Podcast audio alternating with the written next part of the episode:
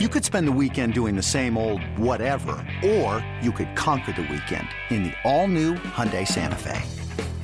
Visit HyundaiUSA.com for more details. Hyundai, there's joy in every journey. This episode is brought to you by Progressive Insurance. Whether you love true crime or comedy, celebrity interviews or news, you call the shots on what's in your podcast queue. And guess what? Now you can call them on your auto insurance too with the Name Your Price tool from Progressive.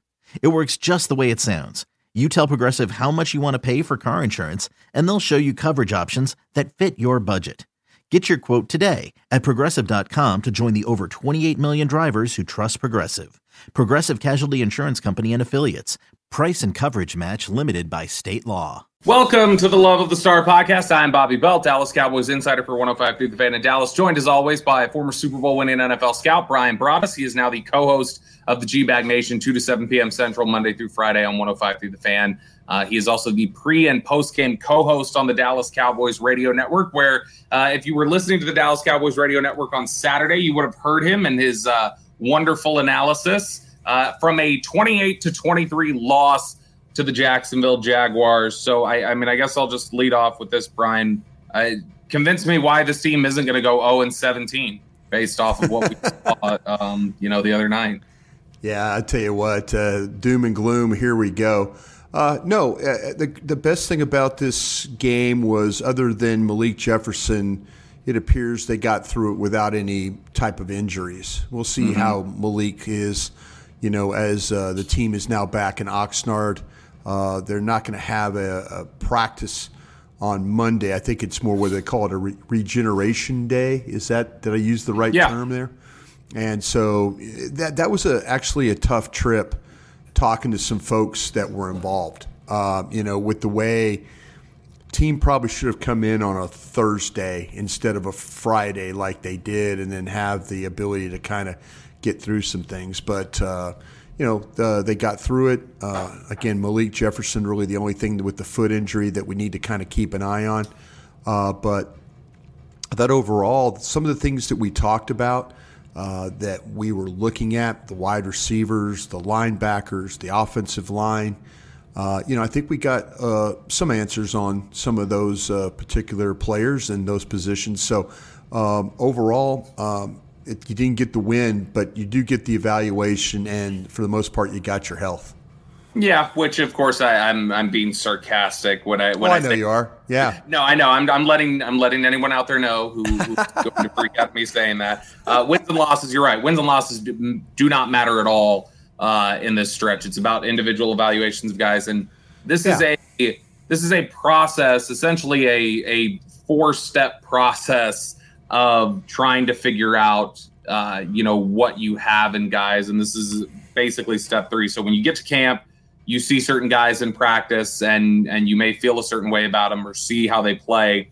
And then the second step will be okay well let's put the pads on. Let's see how they look once the pads come on. If the pads come on it still looks good. You say okay uh, let's head into some game action in the preseason see how these guys look see if it carries over and then when you're done with that it obviously reaches the regular season and that's kind of step four of like okay is what we've seen through these you know different steps throughout uh, training camp is what we saw real and then you'll find out come the regular season. But the step three process on Saturday night was important for a few guys. I know we had talked about them um, Jalen Brooks, uh, Jalen Tolbert, Deuce Vaughn, um, you know, just different guys out there to see what they what would carry over from these practices into the game. Uh, maybe guys who would step up into the games as opposed to the practices. So, Bryan, just your your your big takeaway. What what what was your your biggest positive and negative takeaway coming out of this game? I was really worried about the backup offensive lineman in this particular game, and if you really watch how they were able to perform, it was it was a struggle initially when it was Jacksonville's ones against you know your twos and threes, um, having to, to deal with that. That you know the offense wasn't as you know good as it needed to be. But when it turned into twos versus twos and threes versus threes, I felt like that the Cowboys' offensive line was on a little bit better uh, footing. Um, I thought the drive right before the half was really good to get points, the protection, you know, the ability they got put behind the uh, they got put behind the eight ball. We'd say as uh, you know on the um, on Tolbert's penalty, so they had to fight through that. Uh, and you know, so it was one of those things that when you watched, like I say, when it was evenly matched, you, you felt like that you got some really, really good evaluation uh, for the the most part. There, I know there was a lot of talk about Mazi Smith and how he played. Um, I thought there was some really some good stuff from him, especially down on the goal line. There were some things down there where he was able to play with some power, uh, getting rid of some guys, uh, making some plays. Uh, you know, so that was a positive in, in that light. Um, yeah, but again, there's some times where he's a little slow off the ball. Uh, he tends to play a little high, and you know, I think that's part of him having to learn how to play. Uh, so I don't think it's anything where you're just, you know, you're just completely throwing in the towel after one game and saying, oh, this guy can't do this or can't do that. There's some things that you saw that were really super positive. You mentioned the wide receivers. Uh, you know, the I felt like that. I don't know if if if Brooks suffered a little bit of some inaccuracies with some throws. Uh, there were a couple of slants that went his direction. You know, he had the one catch. You know, but if you look on the other end of things, you know, we saw something uh, play from Turpin on that on that uh, drive before half. Uh, you know, we saw some things with Tolbert that we really really liked. The linebackers, I thought, played as a position as a group the best of the of the of the lot. And yeah. so that was positive in that light. Uh, I think the missed extra point in the kicking game, you know, that's kind of what got Brett Maher fired was his inability to miss, uh, make extra point. You know, uh, the other extra points were made, a field goal was made. You know, I, am not saying that uh, there should be full on panic, but man, you know, 33 yard field goal, pick your hash, left, right, middle. You know, you got to find a way to make those. So, you know, that's something that you kind of was hopeful that it would just kind of go through and everything would be fine and all the operation would be clean. The turnovers were clearly uh, an issue because it, it hurt them with opportunities, you know, to potentially get points. But overall, I, like I said, I feel like there was a lot of positive to to go with. I was glad to see Simi Fehoko uh, have an opportunity to kind of rally back and make some plays uh, when given the opportunity. And um, you know, I, I, think the more competition that you have at that position, the tight end position is another one where it appears there's going to be I'll say something real quick, Bobby. I know I'm talking a long time right now. No, no, have at it. I, but, the floor is yours. But, yeah, but I, I, know somebody out there will complain that I'm talking too much. The uh, I'll fight them for you. I'll, I, I will. I will fist fight appreciate them for that. you, Ryan. Appreciate that.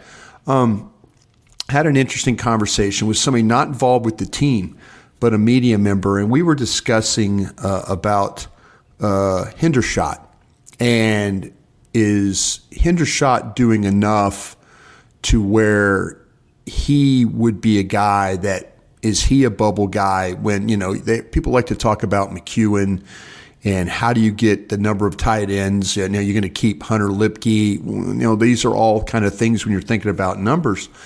But I, I had not thought about you know a Peyton Hendershot being a guy that might be on the bubble for this team. Interesting. You know? and, and, so, it, you know, hey, guys and gals out there, it, it's just thoughts. It's not, we're not sitting here trying to sabotage careers and stuff like that. But if you, if you really, really, really dive in on things, you know, is Peyton Hendershot a guy that could be, uh, could be, uh, uh, susceptible to, you know, somebody like Stephens having a a more of a role? Could he be yeah. the guy? You know, when you look at uh, you know when you look at Ferguson, when you look at Schoonmaker, is Peyton Hendershot's roster spot something that might be in question going forward as we uh, as we have uh, two more preseason games? It's Kaley Cuoco for Priceline. Ready to go to your happy place for a happy price? Well, why didn't you say so? Just download the Priceline app right now and save up to 60% on hotels. So, whether it's Cousin Kevin's Kazoo concert in Kansas City, go Kevin, or Becky's Bachelorette Bash in Bermuda, you never have to miss a trip ever again. So, download the Priceline app today. Your savings are waiting. Go to your happy place for a happy price.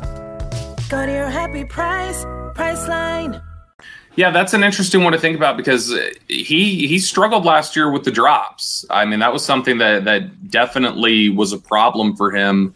Uh, you know, in the back half of last year, and there were times where it's it's plagued him a little bit during uh, training camp. I know there was an interception. I believe it was Eric Scott on one of the first OTA practices we went to. It was a, a drop from Peyton Hendershot um, that he he was right there to to pick it off. And Hendershot was a little the, the the word I keep using for it when talking about how how the tight ends looked during the practices we were out there for in Oxnard is anonymous. Like a lot of the the tight ends felt anonymous to me, and Hendershot was part of that. I remember somebody said tweeted at me, I think the third padded practice, like, "Hey, how's Peyton Hendershot looking?" And it was honestly kind of surprising to me. It was the first time I sat there and thought, "Oh, I have not one time noticed or thought about Peyton Hendershot while we've been out here." And it, it, it kind of made me take a step back and go, "Wow, that, that's interesting that he's maybe having a little bit of down year." But I, I, hadn't thought of it in the terms of maybe he could be a guy that's on the bubble. But yeah, if you've yeah. got some tight ends that could play really well, I mean, they do like Sean McKeon. Um, yeah they like Jake Ferguson, obviously, and they've drafted Luke Schoonmaker. So if one of these other guys happens to show a lot, you remember Peyton uh, Hendershot last year was that undrafted free agent pushing guys potentially off of the roster. He's he's certainly not somebody who's you know uh, just above that or immune to that if somebody else comes up from behind and, and really doesn't. And John Stephens yesterday uh, had another good performance. Uh, you know, you know that that when we talk about you know the practices to the padded practices to the preseason games to the regular season. Stephens is somebody who has now checked all of these boxes, including the preseason game now. So it's interesting you bring him up as a guy, Hendershot, that maybe that's somebody that we should be watching a little bit closer. Um, in terms of the positives, because I agree with you, the offensive line was concerning for me. Um, it was it was just as rough as you were maybe expecting. Jalen Brooks, it was tough to get an evaluation. I need to talk to some folks and, and figure out what their read on it is maybe inside the building because I felt like I felt like there were a couple times where Brooks was was just his play. There was some bad quarterback play that maybe impacted yeah. him. Could have been he was not in the right spot on that one throw. Will Grier threw to the sideline. Right. Those are things that we have to check out. Um, but in terms of the positives, how encouraged were you by what you saw from Jalen Tolbert? Because even on the offensive pass interference, which I thought was weak, um, even if you you grant them that flag, I think you still saw okay toughness, my ball mentality, catch radius, uh, sideline awareness. You saw things on that play, that 30 yard reception that was wiped away. You saw things there that said that that's the guy. That's South Alabama, Jalen Tolbert. That's who I saw on tape. No, I think that uh, I'm glad you brought all those things up because you're right. When you watch South Alabama tape, you saw the ability to adjust the football, you saw the body control, you saw the balance, you saw the swag you saw all these things when you're dealing with a player like this. And, you know, I, I get why there was some talk about drafting him in the second round uh, of that particular draft. There's people that absolutely love this kid. And, you know, if you look overall, they've given him a clear path. You know, they didn't bring any real competition in. You could talk about Brooks in the seventh round, but they, they did not. I mean, you know, if if you remember Bobby during the draft shows leading up, you know, uh, Kyle and Aisha and me, you, you know, Zach, we were all talking about maybe a wide receiver, you know, at, at 26. Maybe they're going to, you know, maybe one of these wide receivers are going to fall. And they, they never really entertained that that I heard about. So they were giving him a clear path. I think that that, that drive to me was one of those, I think it was a, a the, the, the sigh of relief drive if you want to be honest about it. it. The way that he was able, you know, that's a two minute drive. They're not changing out personnel a bunch. The wide receivers are having to run. They're basically running 40 yard dashes, you know, to try and get open. And, you know, with not a lot of time, not a lot of rest in between plays. And so for him to go out there and finish that one off, really nice design. I mean, we didn't see a whole lot of, uh, you know, you know, scheme, creativity. But man, that was a good route, good design. The ability to draw the safety away, to open up the middle of the field, and for him to run the route at the right depth and then plant and then get back inside. And then, you know, with Will Grier to make the throw, I, I think that was a, a very, very key moment for him because he had to show some toughness of running continuously. He had to finish. He had to run a good route. These are all things that, you know, you got to feel like a little bit of the weight of the world has been lifted off him because yeah. there's a lot of folks in, you know, Cowboys Nation that have called him a bust. You know, there there are a lot of people that have been very critical of him, and he had to live with that really the whole year, and then he had to live with it the whole off season, and the and it just shows you that the Cowboys, the front office, they had faith in him. Uh, that he could get it done, and the coaches had the faith that he could make the play when he needed to make the play, and uh, yeah. that that that part of it, I think, I think that helped him. We, you know, when you had a chance to visit with him in the post game, uh, yep. the, the, the conversation that he had with you and others in the media was you could tell he was, you know, he he was confident that okay, now I could start playing some football. You know, that's the type of that's the type of game that I need to bring every single week when I show up. Yeah, you know it's it's funny. Uh, Patrick Walker, I know who you do uh, Cowboys break with over at DallasCowboys.com. Um, Patrick had uh, done a profile piece on him recently for DallasCowboys.com, and Jalen Tolbert was very direct and very uh, frank with him, and said, you know, my out of ten, my confidence level last year was probably a two, and and that I mean I think you could see it. There there were some really you know, as we've termed him on here before over the summer, there were some middle school football mistakes from him last year, just uh, basic stuff of like just lining up correctly. Um, and and so it was it's something where I think his confidence got so shattered that he started making mistakes that you just don't see. And and so the confidence was going to be a big part of the equation for him. And he was even, uh, you know, acknowledged. I, I, I believe he told Patrick his confidence today is probably at like a six or a seven so he's not even riding this full wave of confidence. He's still building it back, which obviously takes time. But man, that's something that I think has got to help. Even the flag getting taken, you know, taking away that one pass, I think that's big. The fact that when he catches that touchdown, who was the first person there on the sideline seeing him? It was Dak Prescott, it was Brian Schottenheimer, and them telling him, you know, that's exactly what we need. That's what we need to see from you. So very positive performance from Jalen Tolbert, and and hopefully, I, I think we feel like the the confidence aspect of it is as big a part for him as the schoolwork or the athleticism or or anything else. You're listening to the Love of the Star podcast, the Love of the Stars and Audacy podcast. You can find it on the Audacy app or wherever you get your podcasts.